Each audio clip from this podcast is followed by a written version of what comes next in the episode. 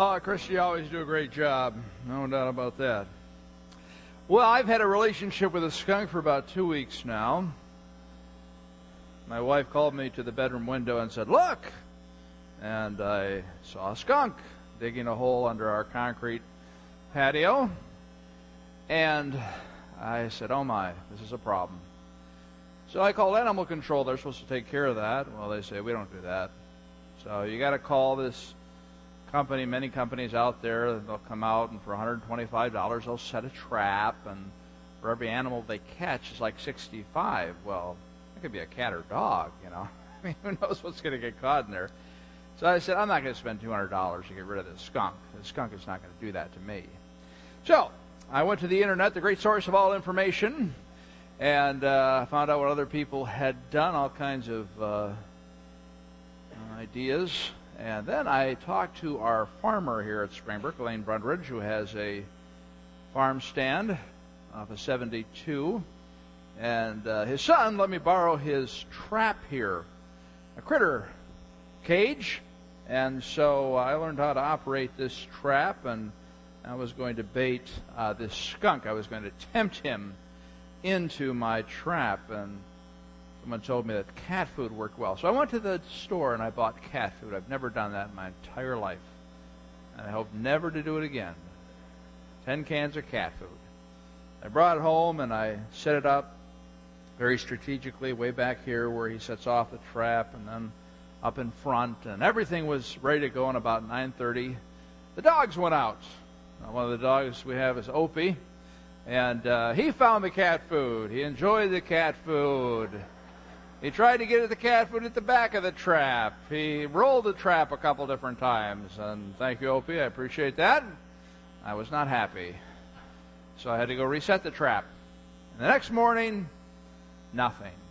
I tried it again the next night, and that didn't work. And I said, okay, we're going to take care of this skunk. So I took a hose, put it in the hole, turned the water on, and watched to see what would happen. About a minute later, a skunk comes soaring out of the hole, sopping wet. And I said, Yes. And the skunk went under the stairs, and uh, so I rattled some things around and then went right up in the neighbor's yard. And I said, Yes. the skunk is gone. Well, that night, Opie, my good friend, we'll see another show Opie here again. Uh, there he is. Yeah, he, he he's very curious, and uh, I tell you what, he got really close to this skunk because I mean, it must have sprayed him in the mouth because he was vomiting and oh, I mean, don't feel bad for him. I mean, this happens like every year. I mean, he really should learn. So, uh, but uh, and then I, I had put a lot of heavy pieces of material around the skunk hole, thinking, okay, he's not getting in there, and he burrowed another hole right into this den again. So I got the hose out the next morning, and uh, he wasn't there. I guess he got tired of swimming. But I tell you what, friends, uh, I tried to catch that skunk, and I'm not very good at skunk catching because I have no experience. So uh, I tried to tempt him. I tried to bait him into my trap, and eventually I got him in one way. Uh, friends, I want to talk about uh, Satan today, and Satan wants to trap us, and he wants to bait us, and he wants to trap us in this cage of sin, and he's very good at it. He's an expert, he's a professional, he's been working for 4,000 years, and we need to be ready to defend ourselves against Satan. And God has taught us how to do that. In fact, one of the most powerful examples of dealing with Satan is found in Matthew chapter 4. We'll be studying that today. We're in a series entitled Learning from the Lessons, or Life that is, of Jesus. We're studying different passages in Matthew as we go throughout the summer here. And uh, last week, uh, two weeks ago, we talked about the baptism of John, or baptizing Jesus Christ, that is.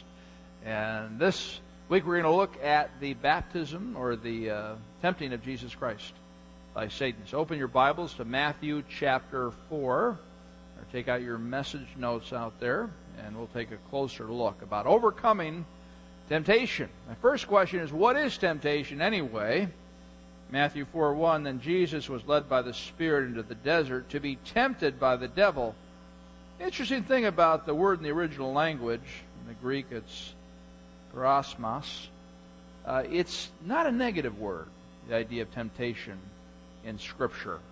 It's not a negative word. It doesn't have the baggage that it has in our English uh, language. Uh, in fact, it's, it's a neutral word. We see in James 1, 2, and 3 the same word. Consider it pure joy, my brothers, whenever you face trials. That's the same word. Trials of many kinds. Because you know that the testing, that's a very, very similar word. The trials of your faith develops perseverance. Now we continue on in James, and we see in James 1.13, when tempted, no one should say, God is tempting me. That's the same word. For God cannot be tempted by evil, nor does he tempt anyone. So as I was studying this, I was thinking, okay, what happens every day when we wake up and go throughout our day, we have tests that come our way, and we pass or we fail. And these tests can come from several different sources. A test can be allowed by God in our life. He can put us in a situation where we're tested. He wants us, of course, to grow to be more like Jesus Christ, and that's why he allows uh, these tests. Or it could be Satan enticing us. That's another type of test, uh, peirasmos. The idea of Satan encouraging us to do something wrong by putting thoughts in our mind or manipulating circumstances and people in order for us to make the wrong decision. Uh, but the most important thing we need to understand is that it's our flesh that leads us into temptation. Now, God can allow it, Satan can encourage it, but we pull the trigger. We make the decision. We are the ones who are causing the havoc because of our sin.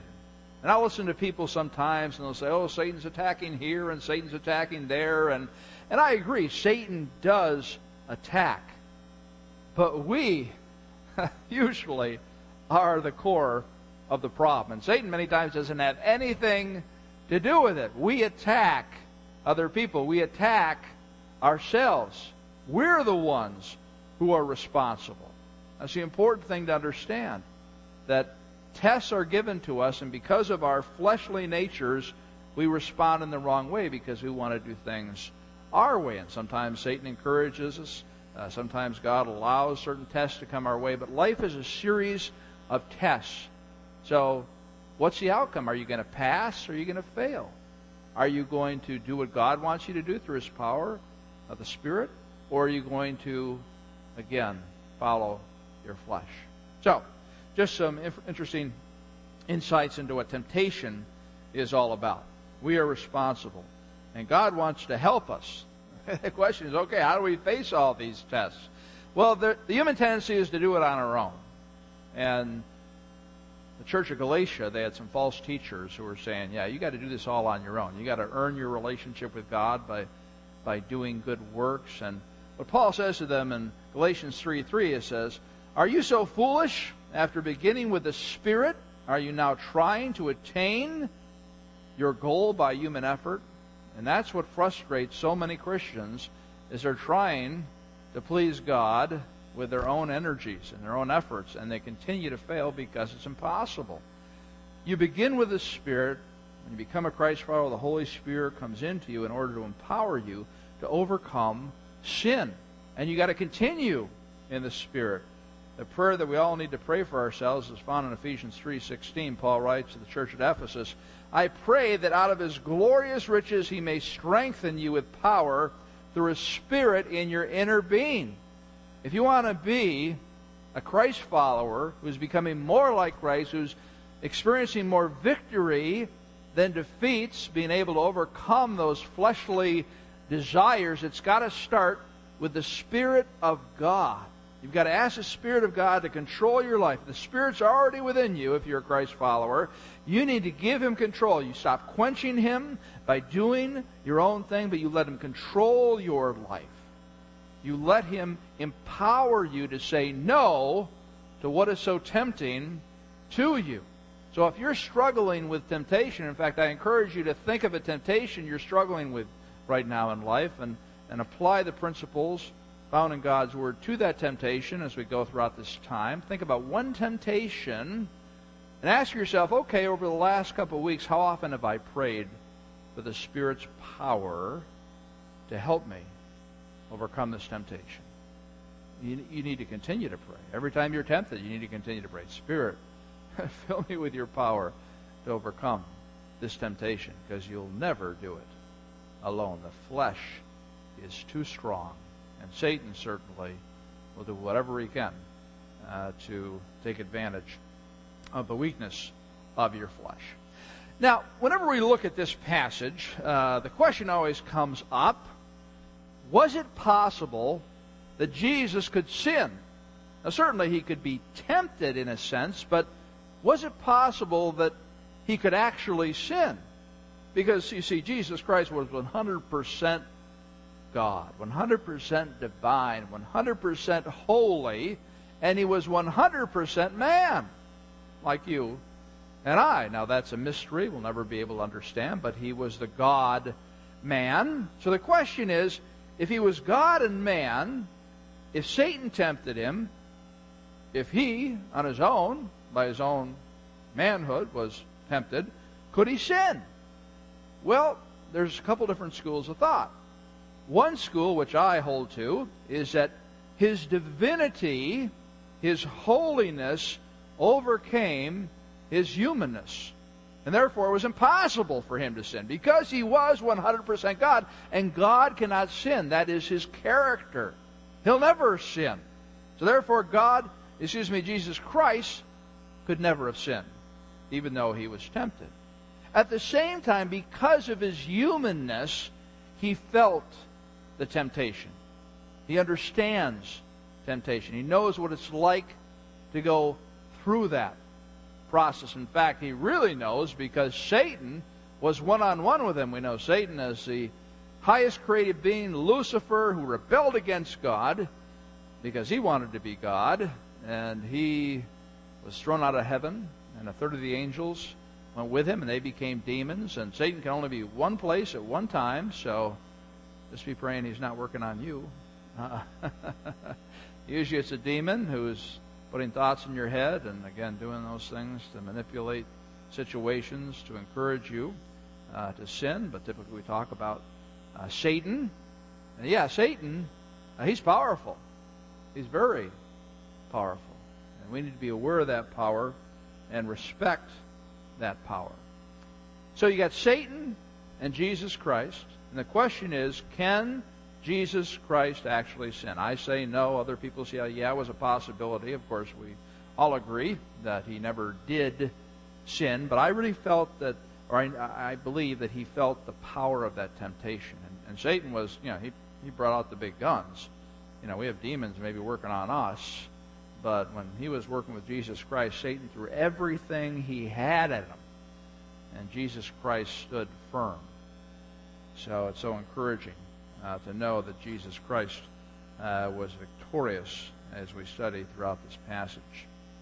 Another thing about Jesus Christ actually feeling the temptation, it's very comforting as we see in Hebrews 4:15. For we do not have a high priest who is unable to sympathize with our weaknesses. Talking about Jesus. But we have one who has been tempted in every way, just as we are, yet was without sin. It's very interesting to think about. Jesus Christ, 30 years he lived in obscurity, but he was tempted just like you and I. Jesus Christ was tempted to lie. Jesus Christ was tempted to gossip. Jesus Christ was tempted to steal.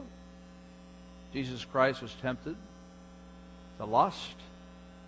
Jesus Christ was tempted to be materialistic.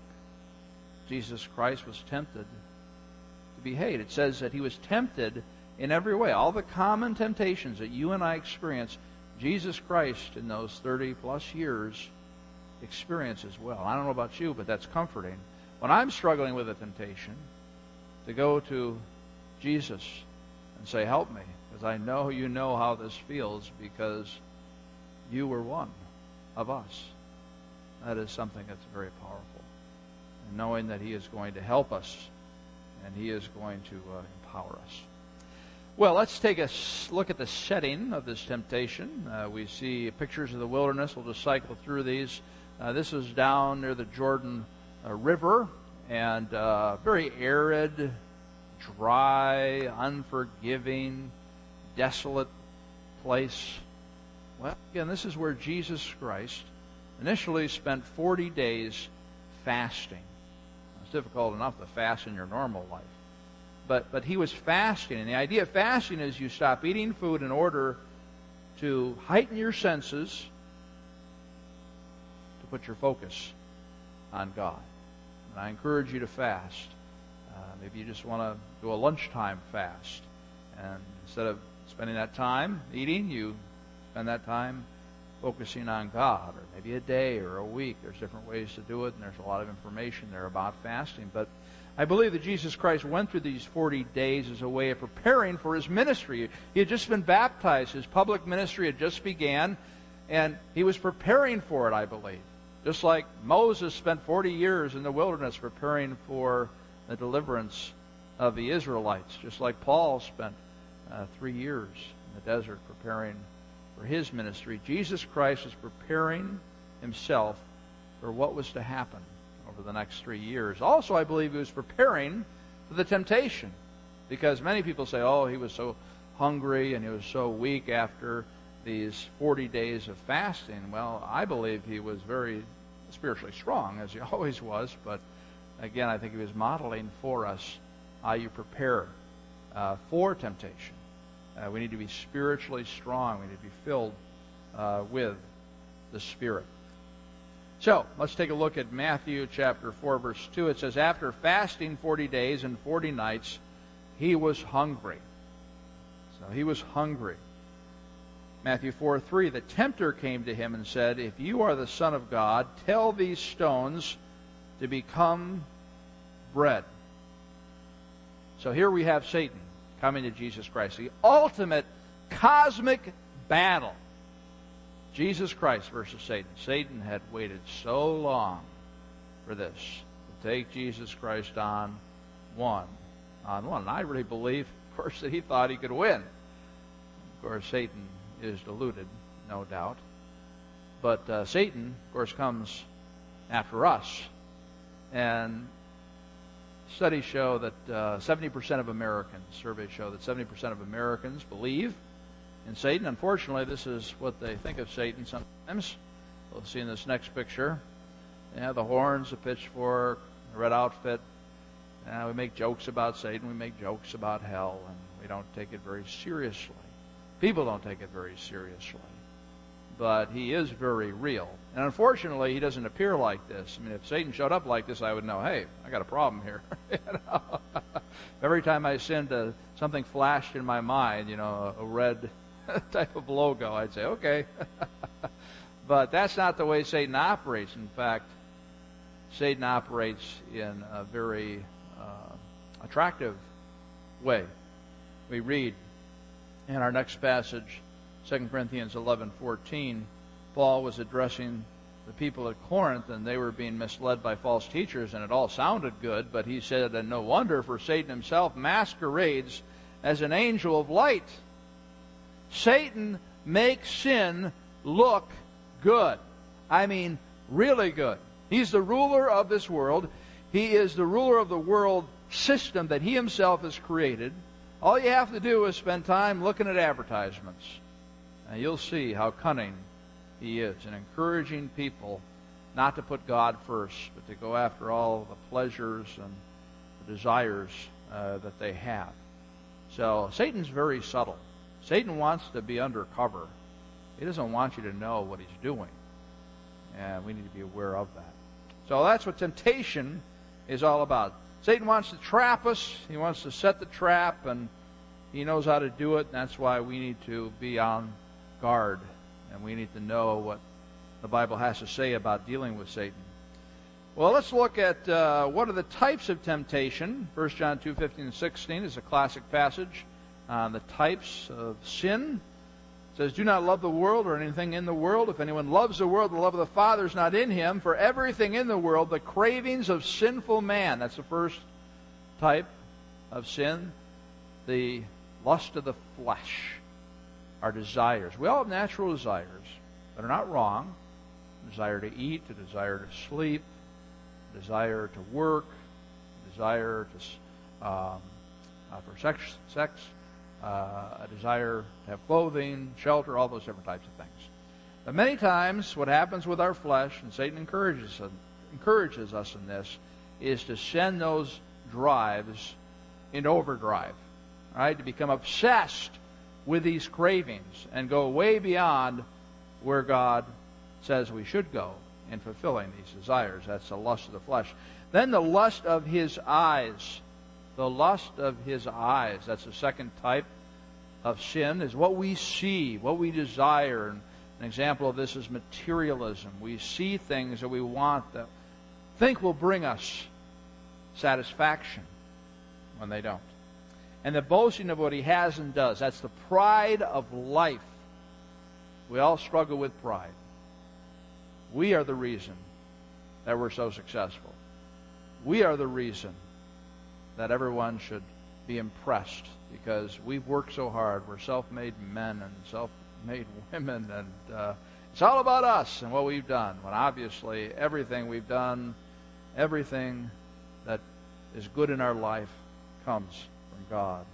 But we fall under the boasting of what we have and what we do. It comes not from the Father, but from the world. Now, these three different types of uh, sins or temptations are seen in what Satan did with Jesus Christ in tempting him. So let's look at them. The lust of the flesh, the basic needs that we have, the drives that are an overdrive.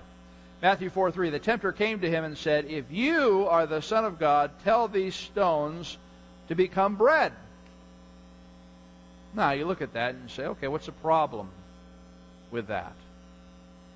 Well, look at it. If you are the Son of God, what is he doing? Well, he's casting doubt. Are you really the Son of God? Do you really think you're the Son of God? Oh, prove it to me. I want to see it. And really, the, the essence of every evil temptation is doubting, the, doubting God's goodness. Doubting God's goodness. That's what Satan wants to do. He wants to say, hey, you know what? Does God really love you that much? Does he really have your best interests in mind? Is God being straight with you? I mean, we saw that in the first temptation, right? The temptation of Eve. She was living in a beautiful garden. Everything was perfect. She was walking with God. Life couldn't have been better. But there was just one tree. And it had a particular fruit on it. And God said, Don't eat from that tree. And Satan came along as a snake and said to Eve, Hey, listen, you ever wonder about God?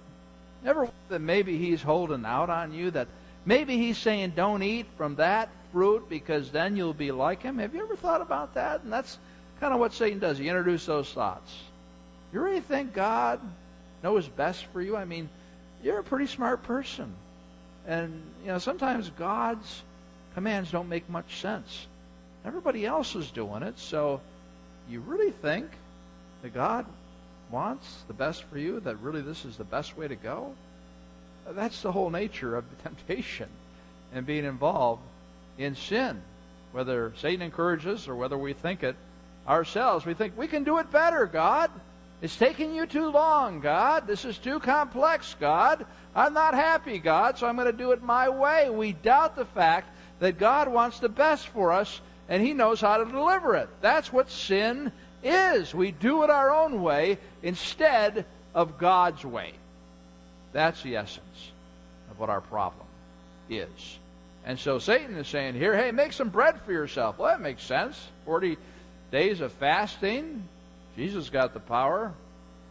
Turn that bread, or turn that stone into bread.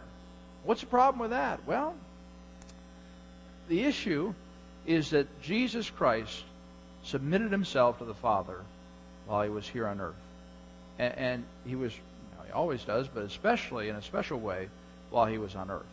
And he was only going to do what God told him to do. So if he would have made bread out of that stone, that would have been on his own initiative. That wasn't part of God's plan.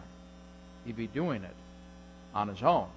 And that would have been sin. You see, that was the mission of Satan. He wanted to get Jesus Christ to sin. And that makes sense. Hey, make some bread for yourself. And he thought Jesus Christ might buy into that because he was very, very hungry. But Jesus Christ, of course, knew that he only could follow the will of the Father. So what does Jesus Christ say? Jesus answered, It is written. What is he doing here? He's quoting the scriptures.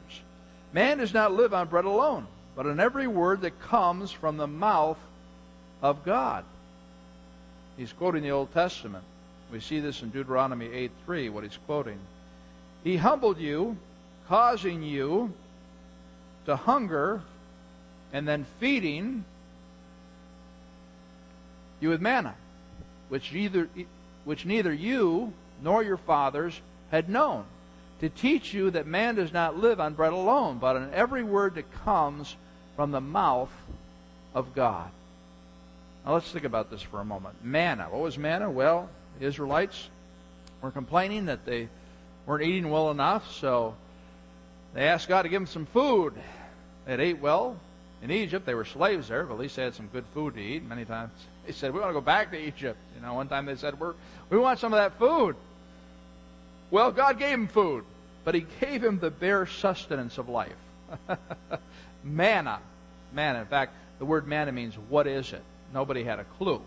Basically, it was something, something uh, to sustain life. It was some type of bread. I, I, I kind of compare it to enriched white bread. Enriched white bread. Wonder bread. Yes, it's Wonder bread. That's what it is. Imagine if you had to eat Wonder bread morning, noon, and night. Maybe your kids might enjoy it for a while with peanut butter and jelly. Uh, but no, it was just manna. That's all. It's just manna.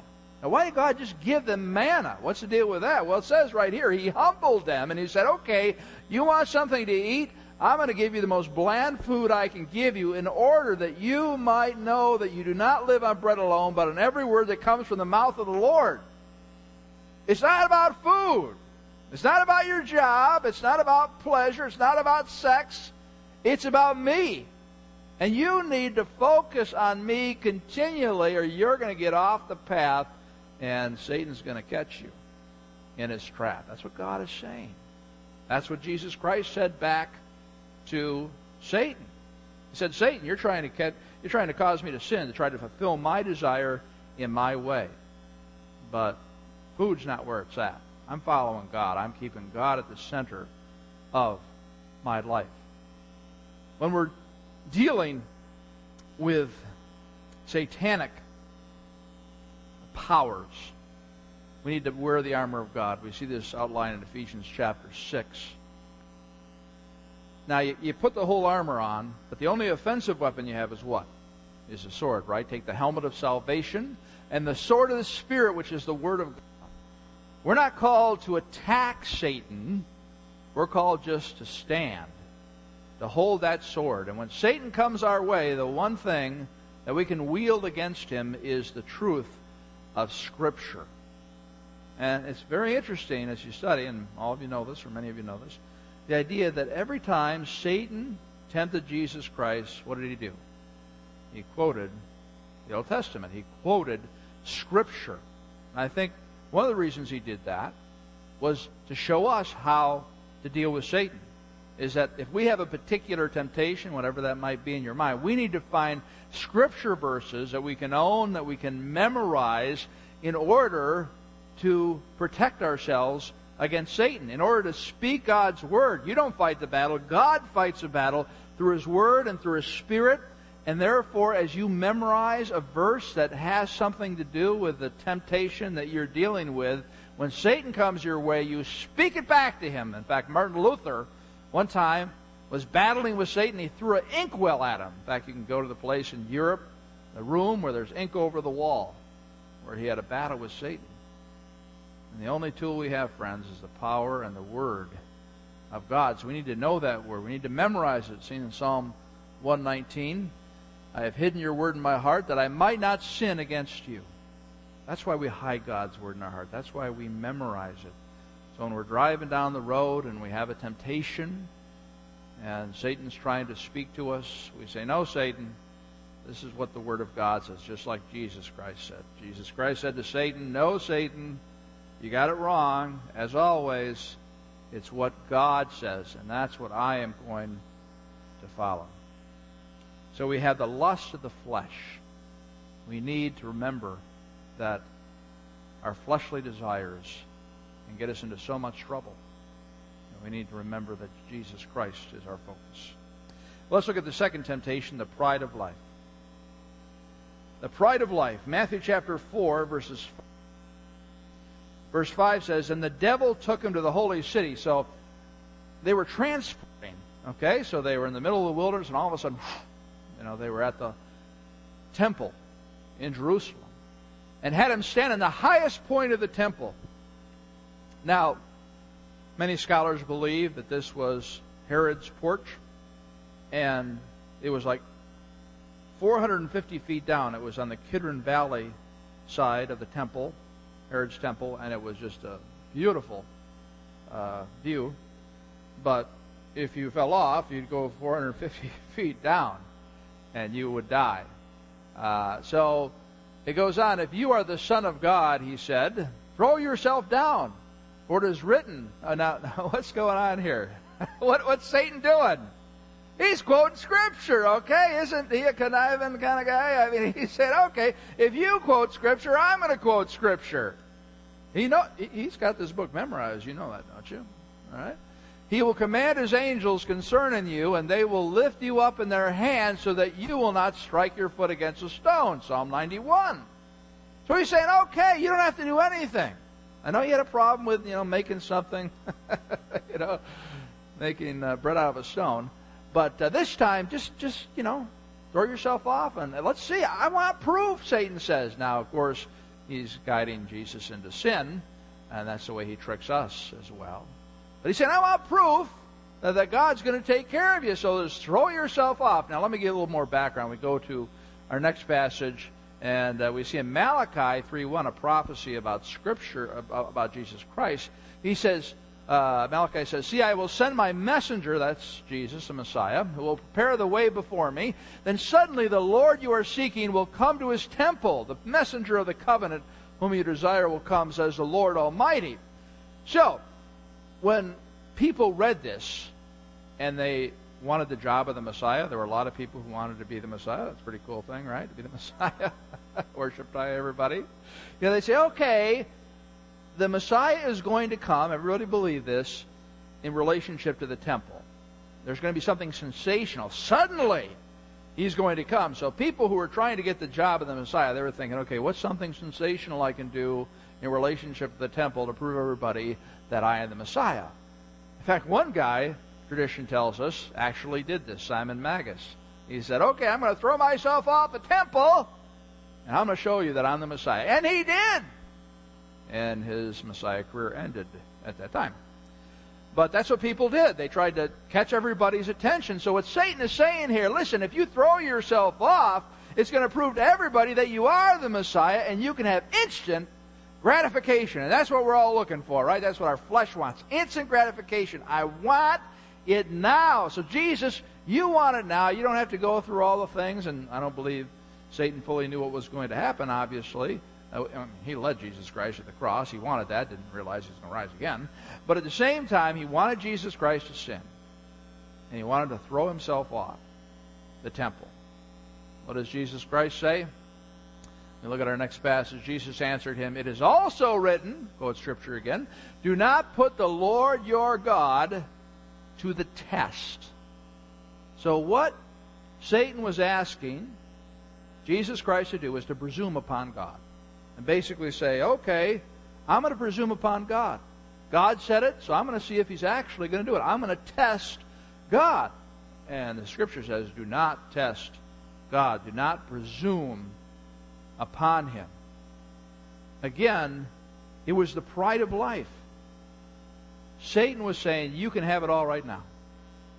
Right now, your, your, your ministry has just started, and within 40 days you can be the king and everybody will be worshiping you and you don't have to go through everything whatever you got planned let's make it happen right now. It's the pride of life and and so much so often we buy into satan's lies about the pride of life.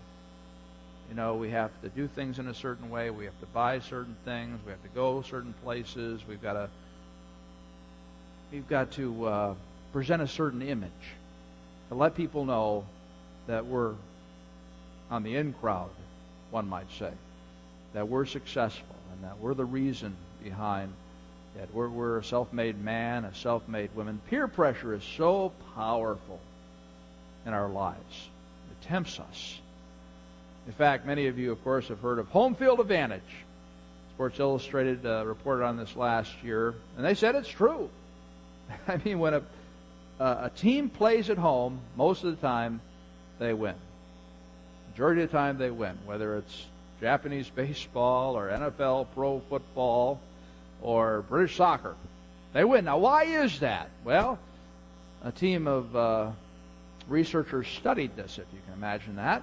And they looked at what people usually thought. Oh, well, it's a home crowd. All their cheering gets the team going and they play so much better. No, no, that's, that doesn't make any sense. They, they, perform at the same level all the time, up and down. It doesn't have anything to do whether they're at home or away, or or possibly it's a familiarity with the ballpark, the fact that they play there a lot.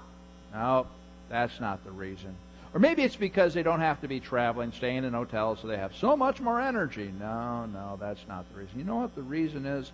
The reason, reason is peer pressure. And you know who's being pressured? The officials. The officials are the ones who are the catalyst for home field advantage.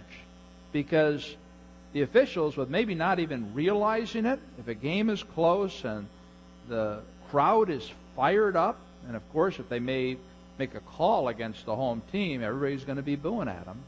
So what happens is the officials will make more calls favorable to the home team so they won't be booed at. That's what the study says. Interesting, isn't it? Even officials, you think nobody would be open to peer pressure in their job, right?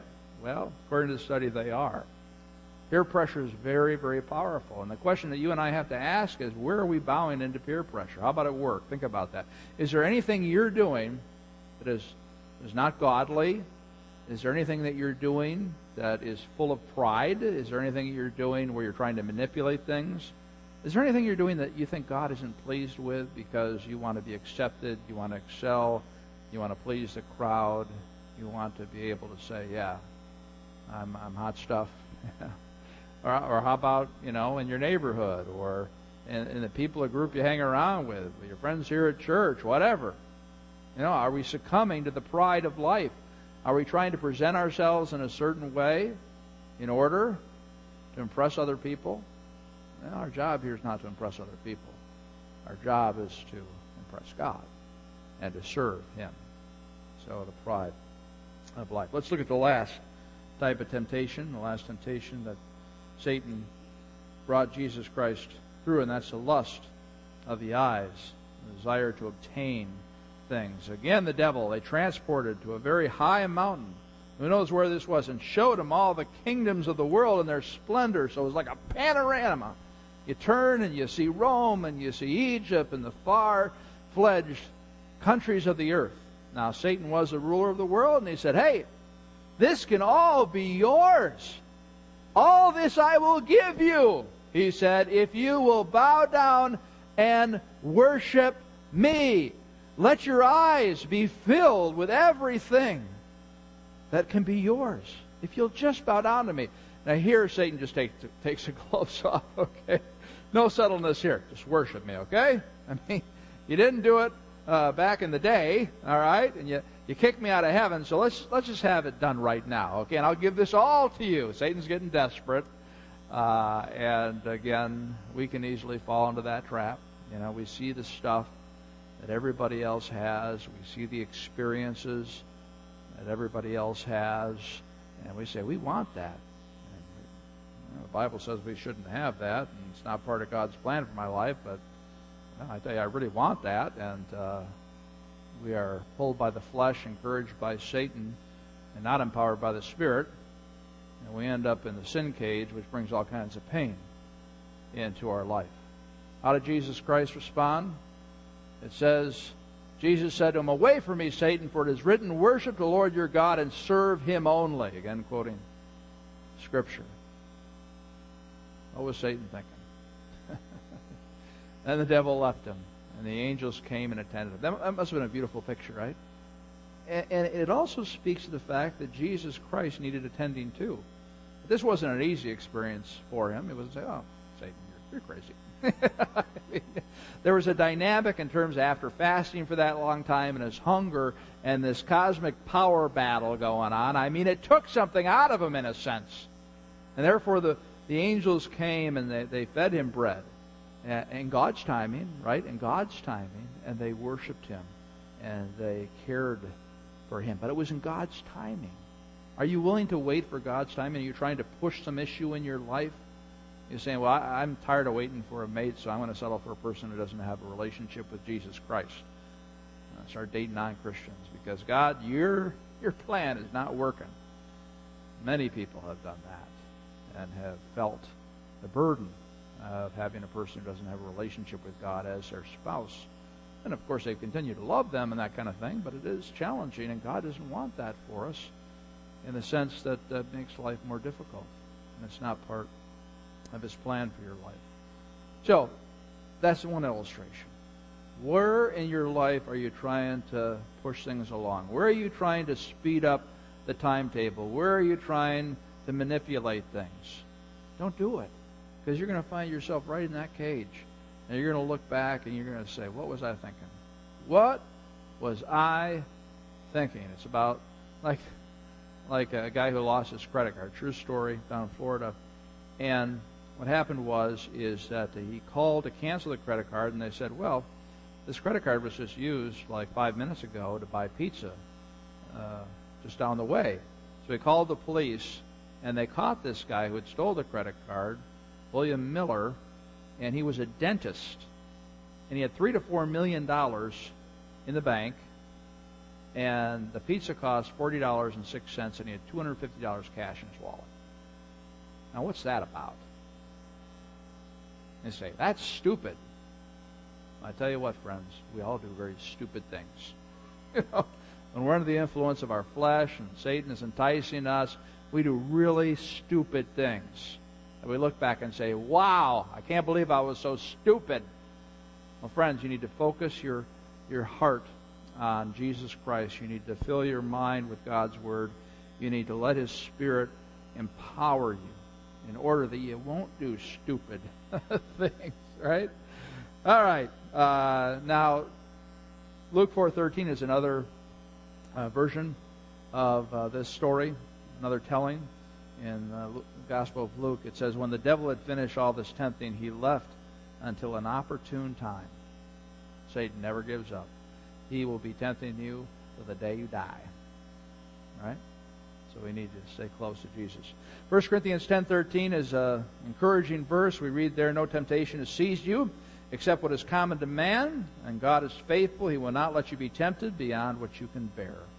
Your temptation is not unique. You're thinking nobody else at Springbrook has my temptation. Well, I think they probably do. When we are in our own nobody goes around talking a lot about temptation. Hey, you know what I was tempted with this last week? I couldn't believe it. That's really weird, isn't it? you know, I mean, we don't know what everybody's going through. And, G, and, and, and uh, Paul writes here, hey, it's common to man. But God is faithful. He will not let you be tempted beyond what you can bear. You can do it with Jesus. You can't do it alone. But if you trust in Jesus, but when you're tempted, He will also provide a way out so that you can stand up under it. So you don't need to be trapped. You don't need to fall for it. And even when you're halfway in the trap and, and you feel there's no way to escape the temptation you continue to fall into, there is a way to escape out. In fact, I want Gary Bone to come up at this time, and he's going to share with us uh, an issue in his life where he felt trapped and how Jesus Christ freed him from that. Good morning. I was definitely trapped. I was in that cage. I um, my plan wasn't working. Uh, four years ago, uh, really started uh, the process back. But uh, for about 15 years or so, I was dealing with a uh, an alcohol addiction um, that, like I said, kind of culminated in um, 2007 in July. I um, I was absolutely covered up. I was uh, hopeless. I was powerless. Um, I I didn't know what to do, and um, you know things before that things were, were pretty good. I moved to Chicagoland in uh, 2004. I uh, you know was doing well. I, I kind of moved here in order to kind of uh, start over again, and um, I was attending church. I had a good job. I was a top sales rep. I had uh, uh, moved into a condominium. I had, uh, you know, things were going for uh, going well. Uh, and I stopped doing the things that, you know, were were working for me. I quit going to church. Um, I started doing things my way, and uh, within 18 months, I was I was deep into the uh, the addiction again, and uh, so what happened was uh, I had some people in my life, obviously that uh, that God put there to to help me. I went into detox, um, and in July, this was the third detox in eight months. So um, kind of gives you an idea how deep it was. Um, uh, once I got out of detox after four days, I had nowhere to go because at the time my family was telling me, you know, you need to you need to seek treatment. You can't come back here. You know, you need to do something something else. And um, you know, God was working at that point. I didn't know it. Uh, I was I was kind of desperate. But uh, uh, one of the counselors told me, you know, we'll take you over to the mission in Rockford, and uh, they have a program there, and you can kind of decide what to do then. So, boy, uh, I'm like, okay, well, you know, it's basically a homeless shelter. So I got dropped off, um, and I kind of uh, just obviously God was working. Um, I, I, had no control at this point. But I talked to uh, the counselors there that next morning. Um, this guy named Bill asked me, Gary, where, where's your spiritual life right now? Um, they have a spiritual based program. And I said, I really need God in my life. I said, I, I've gotten away from that. There's a God shaped hole in my heart that nothing but God can fill. You know, I come, I come to that realization. So I entered the program, which was a, a Bible based program, um, faith based restoration program. And, um, you know, thank God for that. I mean, I really felt like I was led there. Uh, again, you know, kind of giving up, uh, giving control over to the Lord. Um, you know, after a few weeks there, um, I accepted Christ into my life. Uh, I kind of gave it all up to Him and said, "You're in control from now on." I I learned a lot about the Bible. I learned a lot about the Gospels. I, I studied it, um, and uh, you know, since then, uh, again, this is four years ago. You know, I have my struggles still, but uh, and temptations. But um, I've I've been blessed with a beautiful wife um, who is an angel from heaven, and uh, I have a new church home and a new church family. I'm involved in men's small groups here. Um, and uh, I just thank God for that opportunity. You know, I've learned just to put put God first, and uh, you know, Matthew six thirty three says, "Seek first the kingdom and His righteousness, and all these things will be given to you." And that's uh, living proof that, that that is true. And um, I just seek the, the Spirit to lead me uh, whenever these things come up, whether it's stress that leads me to uh, you know think about that temptation. Um, and I just I just thank God every day for for uh, for His help.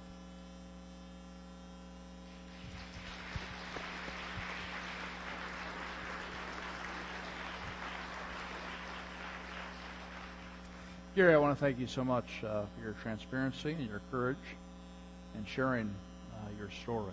You know, we're all broken in different ways, and I'm so excited about the group uh, that you're you're starting as I know that in this size uh, group, there are people who have dealt with or are dealing with very serious addictions.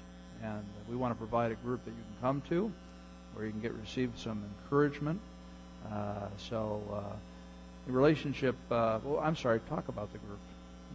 Group's called Celebrate Recovery, and it's uh, some of you may have heard of it. It's um, it's a faith-based, Bible-based recovery program along the lines of a of a 12-step program, but it's based on the Beatitudes uh, in Matthew uh, 5, 6, and 7, and um, you know it's just a way to deal with whatever hurts and hang-ups or habits that you might have.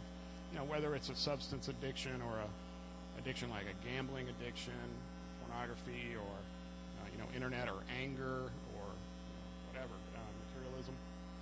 Any any issue like that can be um, can be addressed uh, through this program. So we're really excited to kick it off.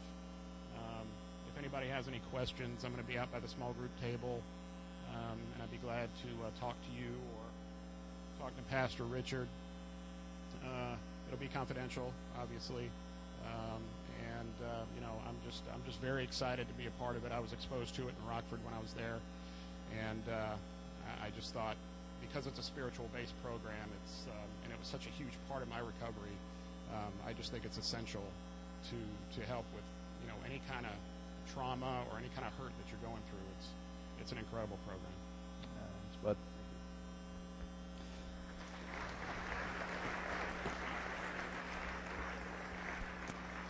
And I really do encourage you to become part of that group.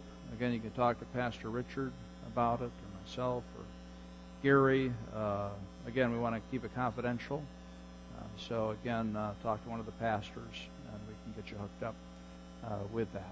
Hey, take out your communication slips at this time, and want you to take uh, next step here, as we always try to do. Our next step slide here. It talks about uh, steps you can take how you can apply this message to your life, the Word of God. Number one, I will pray daily about a temptation in my life. So look under where it says your name, and there is 1, 2, 3, 4, 5 through 10.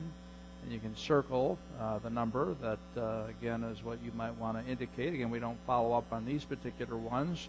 But this is just your way of saying, okay, this is what I'm going to do this week to take that next step. I'll memorize a verse that deals with my temptation, like we talked about. Circle that uh, God leads you to. I'll be involved in the food drive. I encourage you to bring a lot of food next week as we serve our community. Let's pray together. Dear Heavenly Father, thank you for the time that you've given us to talk about what Satan wants to do to us. But thank you that you're so much more powerful. I mean, there's no comparison. You are all powerful. And thank you that you just want us to, uh, again, download that power into our lives through your Spirit order that we might be like you. Lord, I pray that we return to you many times this week as we face temptation and we memorize a verse, that we would uh, stand strong with the sword of the Spirit. In Christ's name, amen. If we could have our ushers come forward. The